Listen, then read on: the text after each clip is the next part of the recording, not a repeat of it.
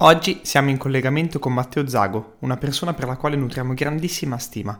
Beh, lui è attualmente impegnato in un sacco di cose perché pensate, è sia docente all'Università degli Studi di Milano alla Facoltà di Scienze Motorie, fa da Scientific Advisor di Soccerment, allena in una squadra di settore giovanile di un noto club professionistico milanese ed è collaboratore del settore giovanile scolastico della Lombardia come docente dei corsi UEFAC.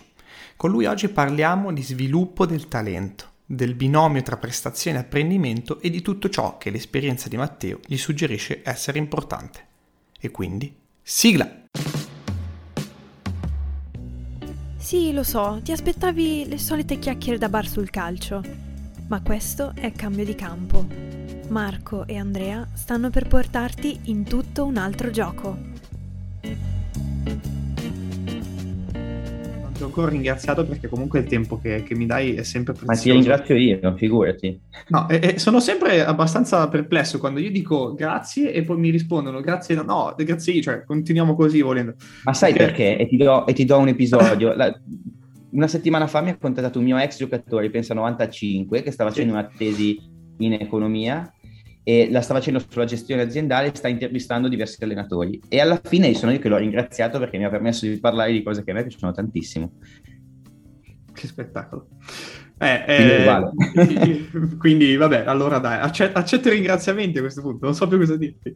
Uh, Matte, andrei, andrei, subito sul, su quello che, di cui ti piacerà parlare, perché oggi con te abbiamo scelto un argomento che è, come dire, volendoci potrebbe perdere, prendere giorni, giorni, giorni, se non settimane e mesi di, di dialogo che è quello dello sviluppo del talento del giocatore. Devi sapere che io alla, alla parola talento sempre un po' mi stride, no? Perché poi è difficile individuare cosa sia, è difficile individuare quando esiste e quando non esiste. E allora, eh, siccome io non ne sono capace, chiedo a te di dare, come dire, una sorta di definizione tua, non, magari non, non, per forza scientifica o vera per tutti, ma in modo tale che poi indirizziamo il discorso su quello che è per te lo sviluppo del talento. Per me talento, Andrea, è predisposizione naturale all- all'eccellenza in diversi ambiti. Lo si può declinare in tantissime situazioni. Noi stiamo parlando di calcio, anche nel calcio la predisposizione può essere su tantissimi fattori della prestazione. Per nostra fortuna, il bello di questo gioco, che è il più bello del mondo, è che è estremamente variabile, che possono giocare i piccolini, gli alti, i grossi, eh, quelli svegli, quelli furbi, quelli fisici. Ci sono tantissimi modi in cui si può essere eccellenti, quindi si può sviluppare un talento nel calcio. E quindi ci sono tantissime caratteristiche che possono essere sviluppate. Pensate alla differenza tra i giocatori che sono universalmente conosciuti come talenti, sono stati universalmente riconosciuti come talenti, ma che sono diversissimi. Pensa a Dybala o pensa a Gattuso, per esempio. Hanno tutte e due raggiunto il top e il vertice, con attitudini e caratteristiche diverse.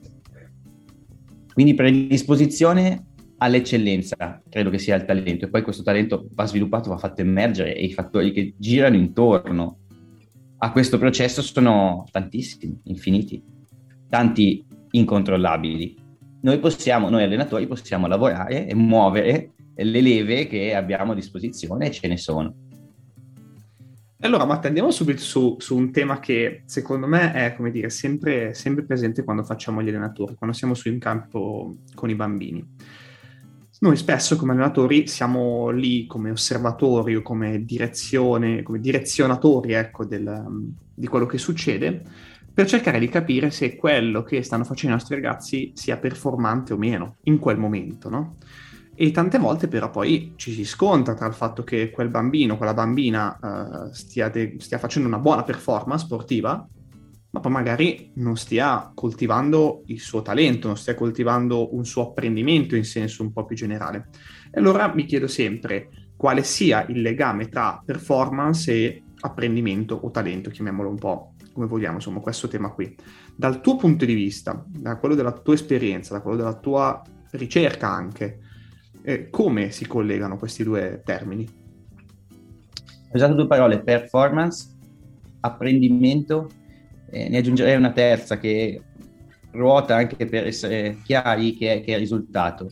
Allora, se per performance intendiamo il risultato, esistono infinite scorciatoie per arrivare al risultato anche in età giovanile e le si conosce, cioè io alcune le ho usate, lo, lo, dico tranquillamente perché in alcuni momenti il risultato era strumentale a una crescita educativa, risultato educativo sia quando perdi che quando vinci. Noi eh, siamo tentati di dire che impari solo quando perdi, è falso a mio avviso.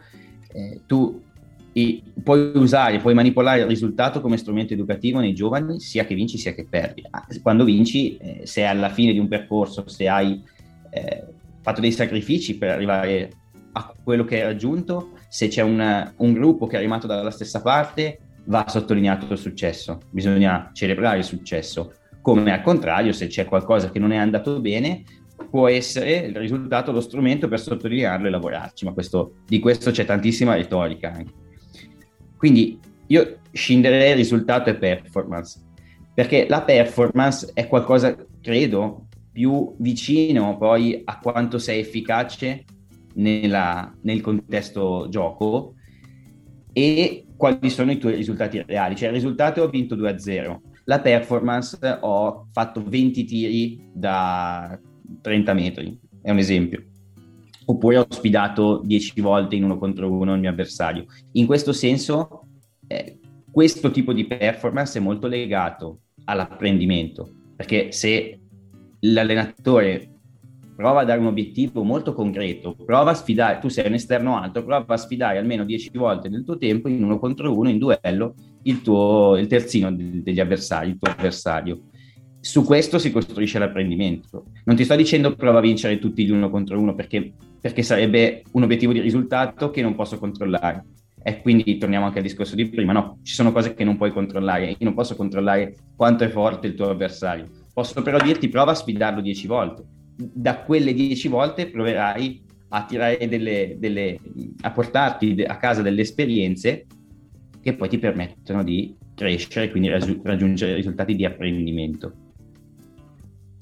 Che la chiave di queste esperienze sia l'emozione che provi nel momento in cui sei lì dentro a riuscirci o non riuscirci.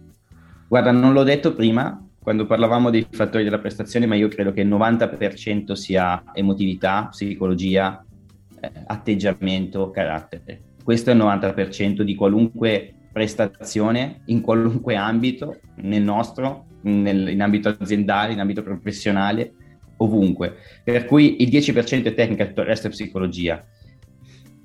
Quindi l'emozione che prova il giocatore o la giocatrice, e qui si aprirebbe un mondo, è determinante perché tutto quello che fa il giocatore in campo è filtrato dall'emozione che sta provando.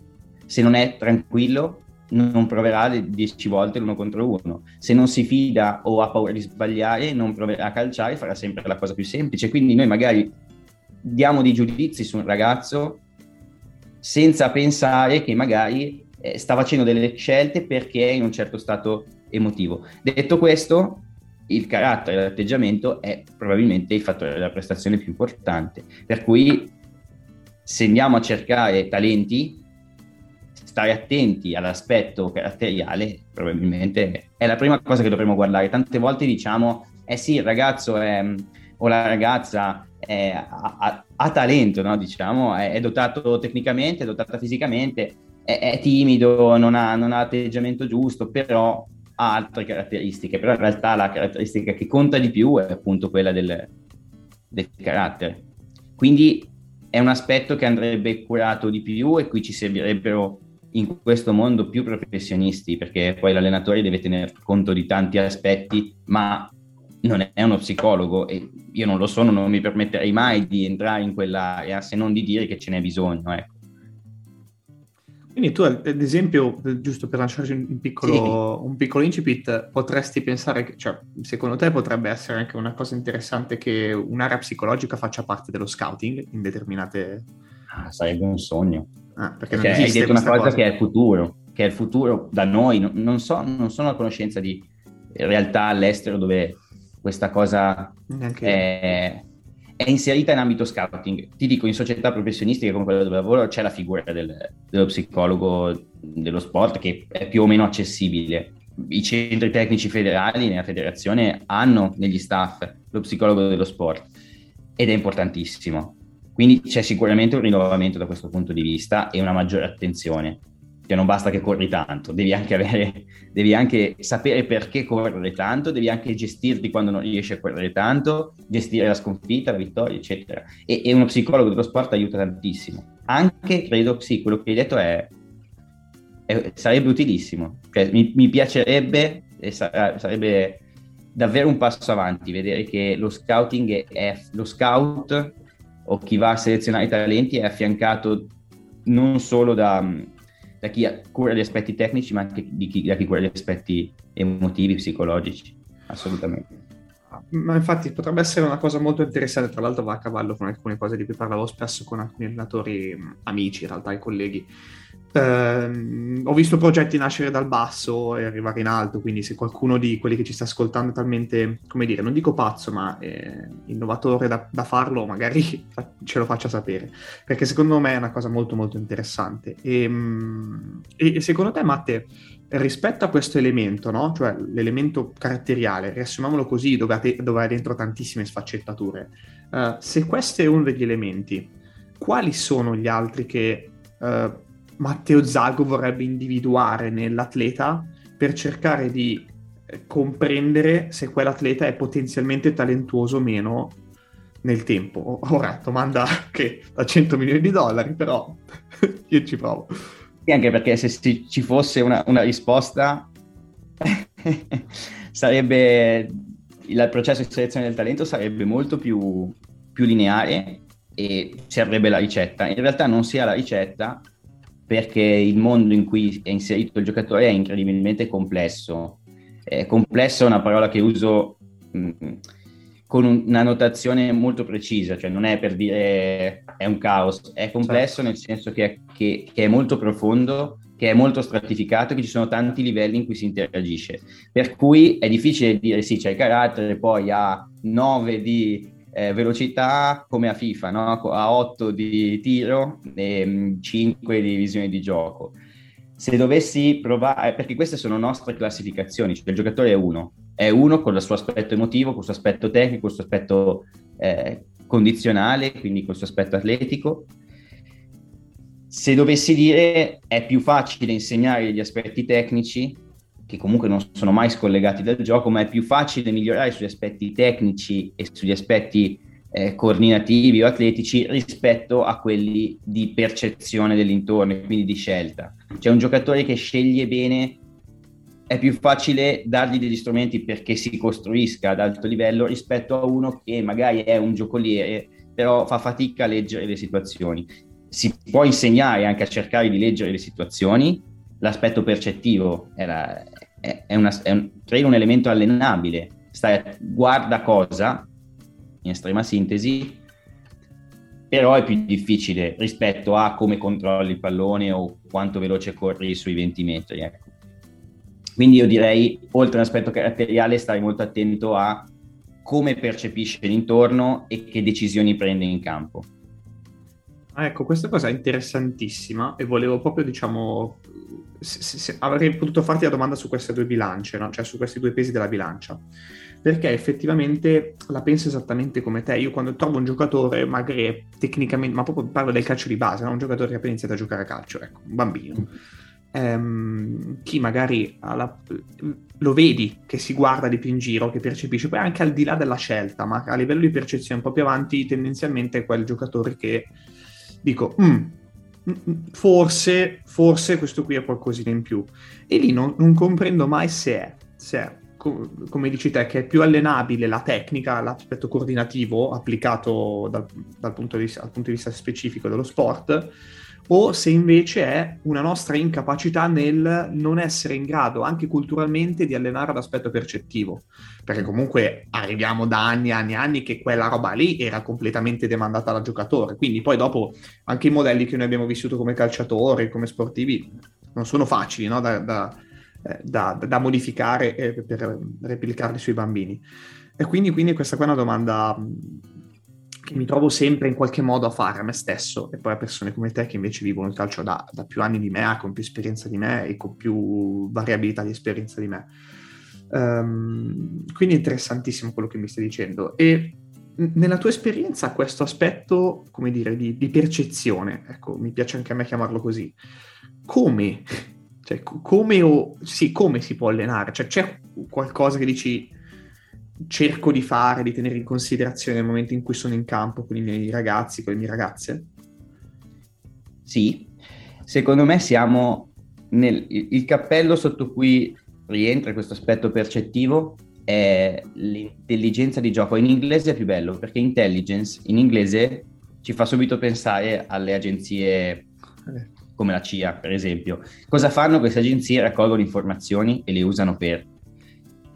Quindi l'intelligence o l'intelligenza di gioco è un utilizzo mh, smart, un utilizzo, un utilizzo intelligente appunto o efficace in realtà del, delle informazioni. Questo non si, significa anche saperle filtrare, quindi non tutto quello che avviene sul campo è, è, utile per prendere una decisione. Infatti quelli più, i giocatori dotati di maggior talento, che è la parola un po' che ci accompagna nel percorso, i giocatori dotati di maggior talento sono bravi a non prestare attenzione a tutto. Cioè l'attenzione è un processo selettivo, elimino delle, delle, dei, degli aspetti, delle sensazioni che in realtà non mi portano da nessuna parte. E quindi torno alla tua domanda, il calcio è sostanzialmente porte che si aprono e si chiudono, perché noi siamo abituati a vederlo in televisione, ma in realtà quando già lo si vede a bordo campo, dalla panchina cambia e dentro il gioco sono porte che si aprono e si chiudono. Devo essere bravo a leggere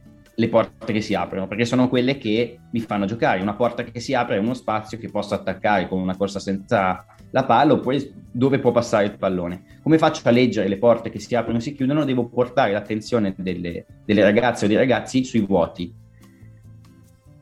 Quindi devo abituarli a leggere i vuoti, devo abituarli a leggere quando uno spazio si apre, si, si, si libera e quando uno spazio è appunto liberato da un avversario o da un compagno. Come si fa? si sta attenti come si fa dalla panchina, è difficilissimo, dalla panchina o comunque nel, nel, durante l'allenamento, si sta attenti non solo al, a quello che succede dalla vita in giù, perché quello che succede dalla vita in giù, tipo telecamere di, delle mondiali in Spagna 82, no? che avevamo le, le, telecamere con Gentile e Maradona che guardavano dalle spalle in giù, ma in realtà è importante guardare cosa guardano i ragazzi, perché è lì che posso intervenire su ascolta, ma hai sbagliato quel gol davanti alla porta, oppure ehm, non, non, hai visto quel passaggio per forza, perché il tuo sguardo era sui piedi dell'avversario, ogni tanto alza la testa, ogni tanto guarda di qui, ogni tanto guarda di là. Questo sono indicazioni semplici, perché poi alla fine tutto questo che stiamo dicendo va tradotto nella pratica, se no non serve a niente, e eh, deve essere passato in maniera molto facile a un ragazzo di, di 12 anni, 15 anni, 9 anni. Quindi semplicemente spostare o fare una domanda su, su, che, che, sposti il focus proprio visivo, credo che sia il mezzo didattico per portare il, il giocatore o la giocatrice a avere questa consapevolezza sulla, su cosa guardare. Da lì arriva il processo di decisione, ma è ovvio che posso prendere decisioni migliori se ho informazioni migliori. E il processo appunto percettivo va, secondo me, spostato su cosa cosa non c'è? I vuoti, è difficile perché noi siamo abituati a leggere i pieni. Cioè se noi guardiamo una porta, se chiediamo a un bambino, una bambina guard- di guardare la porta e ci, gli chiediamo cosa vede, ci, ci dice il portiere attraversa il palo, che sono tutte le cose che lui non deve prendere quando tira in porta. Lui deve prendere la rete. Quindi va abituato a leggere le cose che non ci sono, i vuoti, perché il gioco è tutto lì. Tu puoi andare dove non c'è niente, alla fine. Famoso spazio. Eh sì, nello spazio. Eh sì, sì, sì, sì, sì. Hai detto una cosa interessantissima, spostare il focus visivo, no? Perché? Perché effettivamente poi dopo abbiamo tanti, tanti, tanti sensi, ma per noi calciatori, no, noi calciatori, gli altri calciatori, io ancora no, non lo sono mai stato, diciamo, eh, è quello il senso, no? Eh, e quindi è lì, è lì secondo, anche secondo me è la stessa identica cosa. Io sono contento che le tue esperienze poi alla fine magari siano anche un po' simili alle mie, perché vuol dire che qualcosa ci ho capito. So, grazie Matteo, mi, mi, mi rincuori anche. Guarda che è, è, è reciproca questa cosa qui, eh è reciproca. cioè, mi fa molto piacere quando trovi qualcuno che ha un po' la stessa direzione, lo stesso pensiero. E ti assicuro che non è così scontato. No, non lo è, non lo è. Guarda, uh, per lo più delle volte si guarda, ecco, questo tuo modo di dire il pieno, cioè guardare anche solo il gesto tecnico che avviene, dove c'è, dove non c'è, o cosa stai facendo nei tuoi... e l'errore nel pieno, perché non hai passato la palla in quel modo piuttosto che... Eh, però poi è incredibile come il calcio sia, forse mh, sto arrivando a pensare, forse l'unico vero sport che ha veramente a che fare con lo spazio e, e il tempo, no? perché sono queste due variabili qua che cambiano tutto. L'altro giorno ero con una persona, un amico, Rodolfo Cavaliere, e lui viene a guardare un allenamento di calcio e mi dice lui viene dalla pallavolo eh, e conosce molto bene il tennis, il basket, e dice: No, ma il calcio è tutta un'altra cosa. Cioè, il calcio è uno sport in cui se perdi la palla perché sbagli il passaggio, hai tempo di recuperarla, hai spazio per recuperarla. Quindi tu ti diverti lo stesso dentro quel gioco lì. E quindi le variabili sono de- definitivamente diverse. Poi questo non vuol dire che l'allenatore non debba avere focus su quelli che sono gli aspetti tecnici o coordinativi, questo assolutamente no, perché poi dopo tante volte si viene presi per quelli che dicono che quello non c'entra niente, non è così, però... però... No, il fatto è che, sono, è che non vanno distinti dal resto, cioè è, è difficile, perché siamo abituati a pensare a, a, a mattoncini che costruiscono la, la, prestazione o il giocatore, siamo abituati a vedere le cose separate, ci aiuta, noi facciamo modelli di tutto quello che avviene nel mondo, no? Eh, da quando dobbiamo costruire un aeroplano quando dobbiamo pensare a una casa, qui arriviamo un po' più sul tuo background, noi abbiamo bisogno di modelli per semplificare le cose e vederle secondo categorie. Però in realtà poi il giocatore è uno solo e quindi l'aspetto coordinativo e quello tecnico sono ovviamente fusi, abbiamo parlato dell'aspetto emotivo, dell'aspetto percettivo, quindi tu magari sbagli il gesto tecnico, ma in realtà non è il gesto tecnico, è che tu hai deciso male. Perché hai deciso male? Perché hai, non hai elementi per percepire o, o, o, non sai cosa guardare, ma questo vale anche tanto per l'allenatore, almeno parlo della, della mia esperienza. Certo.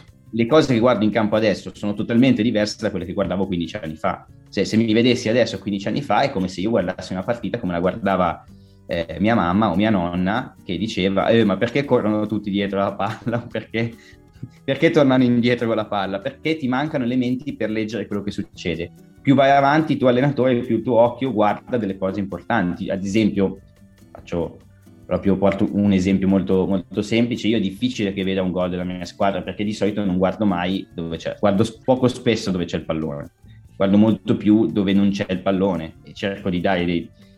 Io di prendere informazioni e se serve di dare indicazioni a chi non è vicino alla palla, perché chi è vicino alla palla non... Dico una frase forte, non pensa, in realtà agisce distinto. Eh, perché non ha tempo di pensare, re, rielabora molto velocemente le informazioni e mh, si, si, comporta in modo, eh, ecco anche lì la, la parola istintiva andrebbe un po' esplosa, ma comunque si comporta in modo poco, poco, eh, poco razionale, cioè non razionale. Non razionale perché, o, o, magari è razionale, però è un razionale costruito sull'esperienza passata. Certo cioè può, per, può permettersi di non pensare, non pensa e a volte fa delle cose fantastiche permettendosi di non pensare perché ha pensato molto prima.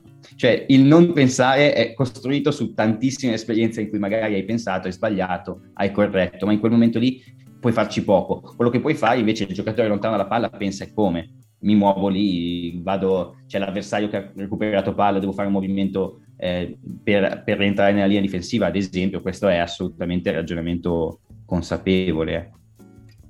Eh, no, infatti, guarda, voglio dare un incipit su che, sulla tua difficoltà sì. terminologica, no? Perché la comprendo, sì. nel senso che a volte per farti capire devi usare delle parole, ma non sono quelle giuste dal punto di vista di quello che veramente succede, no?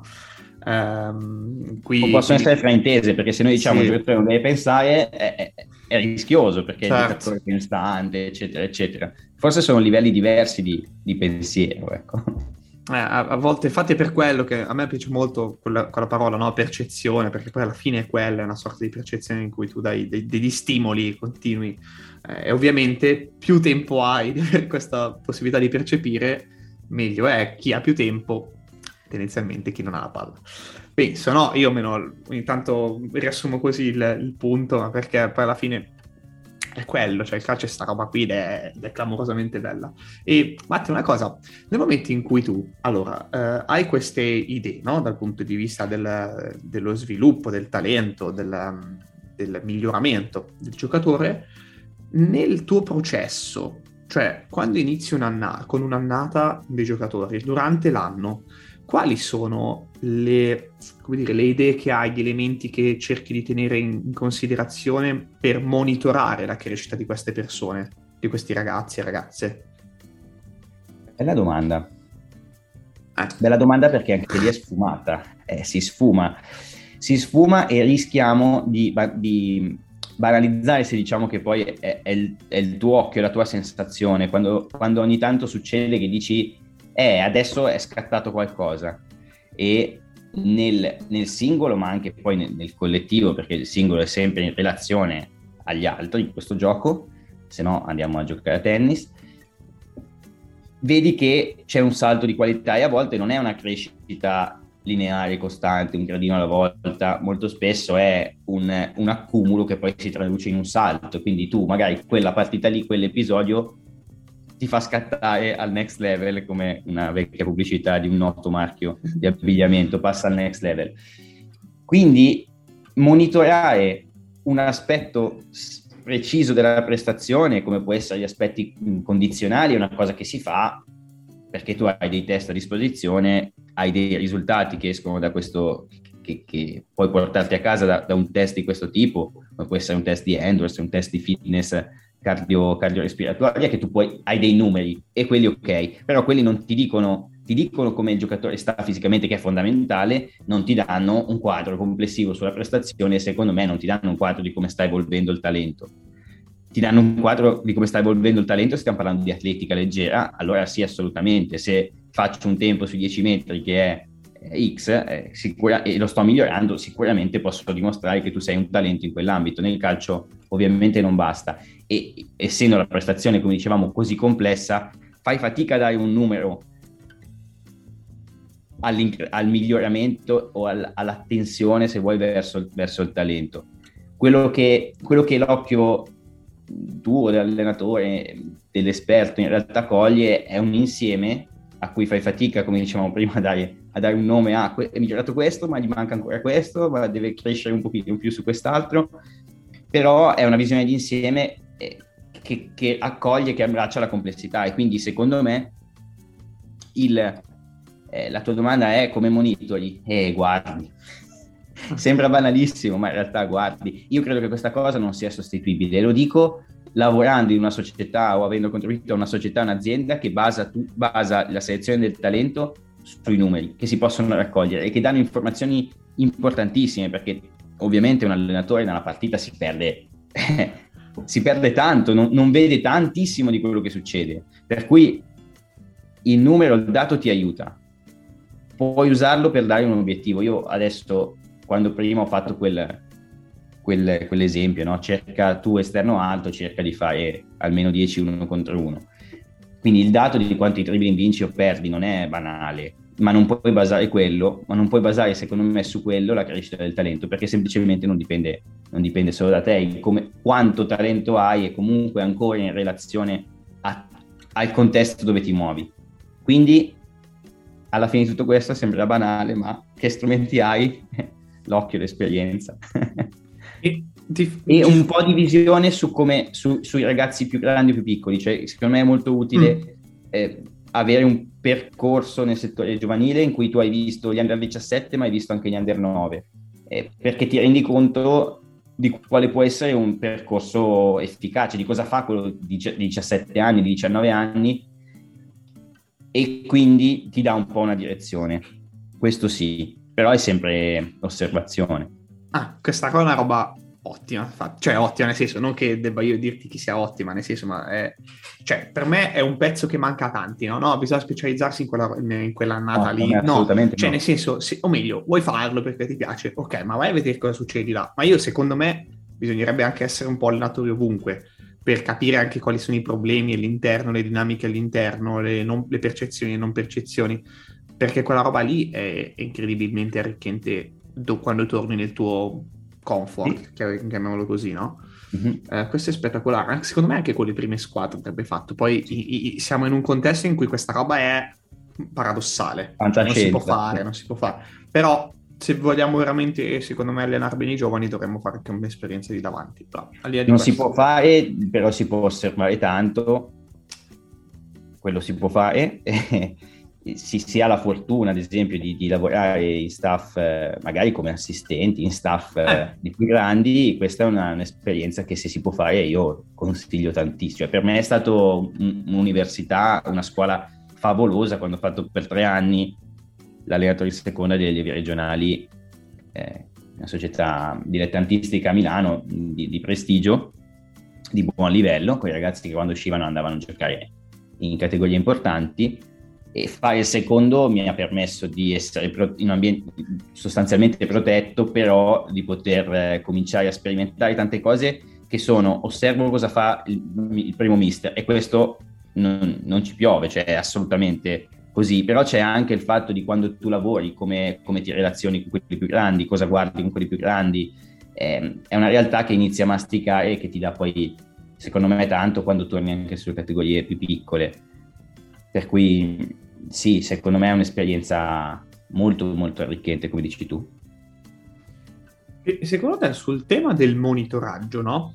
Mm, tu come la vedresti impostare un lavoro che il monitoraggio non è solo sulla responsabilità dell'allenatore, ma è soprattutto sulla responsabilità dei giocatori, cioè eh, mm. sull'autovalutazione che i giocatori si danno durante, nel processo, con degli obiettivi mh, mm, come dire, cosettati, nel senso che sono settati dall'allenatore sulla base di quello che vede lui in quel momento, ma sulla responsabilità anche dei giocatori. Perché questa cosa qui um, non la vedo quasi mai fatta, cioè vedo sempre più spesso obiettivi che vengono dati, quindi il monitoraggio su questi obiettivi da parte dell'allenatore, però sempre il... io ho sempre un dubbio su questo, non so come la vedi tu. Guarda, hai detto una cosa bellissima, anzi mi dai, anche, mi dai anche uno spunto, perché noi tendiamo purtroppo a lavorare in campo come se fossimo a scuola. Quindi noi che passiamo cose, ma in realtà il gioco è loro. E questa, questo nodo secondo me è sostanziale. Il gioco è loro, quindi ogni tanto chiedere, ma tu dove puoi migliorare? Cosa vuoi portarti a casa? Eh, qual è il tuo obiettivo nei prossimi sei mesi? Qual è il tuo obiettivo nei prossimi tre anni nel calcio? Perché poi c'è quello che ti dice, o quella che ti dice, ma il mio obiettivo è divertirmi, va benissimo, basta che tu ne sei consapevole. Tu crescerai, ti divert- crescerai quello che ti serve per divertirti quanto vuoi. Ok, poi magari rimani a fare una categoria dilettante, sei contento così e, sei, e il tuo percorso sportivo è questo e non per questo è meno, eh, è meno meritevole di, di considerazione di uno che invece punta all'eccellenza, perché l'importante, secondo me, per la, per la società e per l'individuo è che i ragazzi rimangano dentro, dentro, il movimento. Poi se è il CSI o se è la, la Serie B, eh, sono i percorsi individuali, però più rimani dentro un contesto sportivo, più aiuti te stesso e aiuti chi, chi è intorno. Cioè il vero obiettivo nostro di chi ci lavoriamo è di farli appassionare allo sport, che poi eh, vadano a fare quello che, quello che è loro, è loro no? Eh, basta che poi ne sei consapevole, perché se ne sei consapevole, cioè io ho sempre saputo che il mio livello era quello del dilettante, eh, terza, seconda categoria, un po' di calcio 5, serie D, e, di, e l'importante era mangiare la pizza dopo, dopo, le partite con gli amici, ed il mio livello ero totalmente in linea, centrato su questo livello, e sono sempre stato contento così, il mio livello allenatore è diverso, e, e, quindi ho altre ambizioni, altre, ho avuto altre ambizioni, ho altre ambizioni e, e, e, quindi c'è tutto un altro carico emotivo e, e, impegno che ci metti dietro. Questo secondo me vale anche per i ragazzi vale, ed è, anche se sono in una fase di maturazione, però sono, eh, è la loro storia, è, è, la loro leggenda personale che portano avanti e quindi è importante conoscerla per noi, perché se no non riusciamo a accompagnarli. Qual è il tuo obiettivo? Dove vuoi arrivare? Qual è il tuo obiettivo? Eh, può essere tecnico, come dicevi tu, e forse la tua domanda era un po' eh, più centrata su quello, ma anche qual è il tuo obiettivo in questo mondo, cioè cosa vuoi fare? In questo mondo intendo nell'ambiente sportivo calcio, cosa certo. vuoi fare? Dove vuoi arrivare? E per arrivare lì cosa ti serve? Come possiamo lavorare insieme per, per arrivare lì? Non è facile perché sono domande che appunto sfociano tanto nell'aspetto psicologico, torniamo sempre lì, però sono quelle che un po' ti danno l'obiettivo. Tu per, per arrivare a un bersaglio devi puntare eh, magari anche più in alto di quel bersaglio lì e quindi devi averlo chiaro perché sennò tu vieni al campo perché ti ci portano e, e stai con gli amici, sì va bene, ma è, è, rischioso se poi l'obiettivo è appunto quello di sviluppare il talento perché non hai una direzione, se non sai, se non sai dove, se non hai una rotta non c'è un vento che ti è particolarmente favorevole, sei lì un po' in balia. Quindi credo che sì, l'auto, l'auto, l'auto darsi obiettivi e quindi ascoltare quali sono gli obiettivi del giocatore o della giocatrice e poi deciderli insieme è uno spunto che mi dai, è una cosa che in parte personalmente provo a fare con, con i miei allievi ed è secondo me importantissima. Sulla valutazione, lo strumento numero uno è, è il video.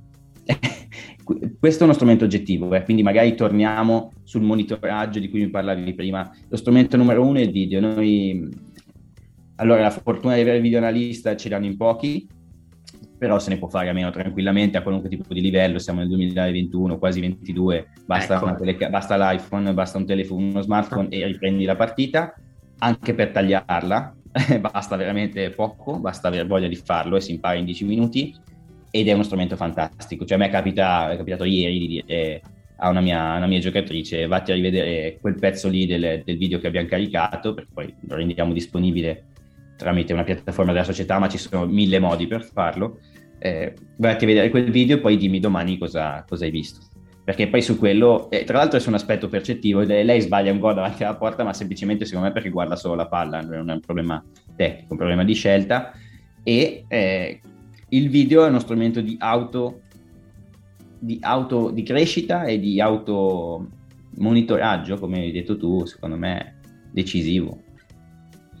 Tra l'altro tantissimi psicologi dello sport dicono di guardarsi a video, ma anche, anche rispetto agli allenatori, non solo ai giocatori. Quindi, cioè, da, punto, da, questo punto di vista, come strumento è, è forse la parte più oggettivabile di quello che tu dicevi tu prima, del, del, del guardare, no? Perché mm-hmm. se il guardare non è oggettivabile il video, quantomeno ti rende un po' più oggettivo. Poi bisogna vedere sempre cosa vedi. Sì. Eh, però, ecco, fare questo passaggio è clamorosamente, secondo me, è clamorosamente importante. Um, sottolineo quello che hai detto, basta la voglia, un telefono, uh, perché lo si può fare anche nelle terze categorie con 20 bambini e settore giovanile e questo è... Guarda, io lo facevo nel 2006-2005 all'oratorio, bastava avere, ma, ma, c'erano anche, cioè, non è che adesso era il medioevo, c'erano le telecamere a 2 megapixel e va bene, nel senso eh. prendevi la partita benissimo, ancora i video, per cui riuscivi, riuscivi a lavorarci.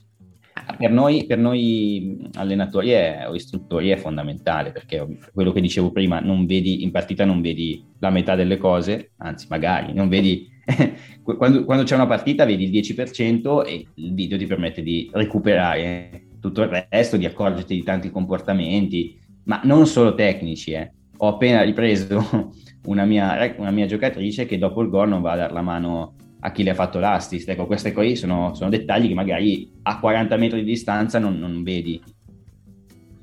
Assolutamente, assolutamente. Matte, allora, secondo me mi ha messo... Io, tra l'altro, non so se vedevi, ogni tanto perdevo un po' punti, no? Su quello che sì, anch'io perché, perché, perché, ci sono delle cose interessanti che mi piacerà riportare fuori eh, perché rimangano. Uh, e secondo me sono, sono, tante, anche se abbiamo parlato per so, un'oretta neanche, probabilmente. Quindi devo di nuovo ringraziarti tantissimo e spero di poterti rompere le scatole ancora, perché rispetto a queste Però cose ho, ho, come l'impressione che possiamo andare più a fondo su alcune cosette e, e che la tua esperienza possa darci tanto e quindi mi segno tra le cose di romperti le scatole ancora. Guarda, non vedo, non vedo, l'ora perché poi, eh, e da qui il ringraziamento che, che, che, ti faccio, poter parlare di queste cose è anche un bel modo per metterle, per metterle lì, no? per metterle davanti, per consapevolizzarle, per oggettivarle, per cui è una crescita, è una crescita reciproca, e anzi, anzi grazie perché le tue domande appunto le domande, come dicevamo, spostano il focus del giocatore sia percettivo che, che, emotivo, ma lo spostano anche per noi. Per cui grazie perché è una crescita davvero eh, importante e sono stati 50 minuti molto belli. Grazie ancora. Sei, sei spettacolare. Grazie davvero. Grazie Andrea.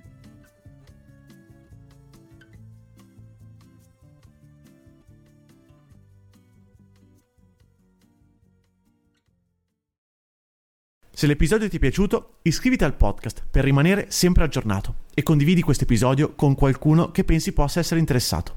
Noi ci sentiamo al prossimo episodio.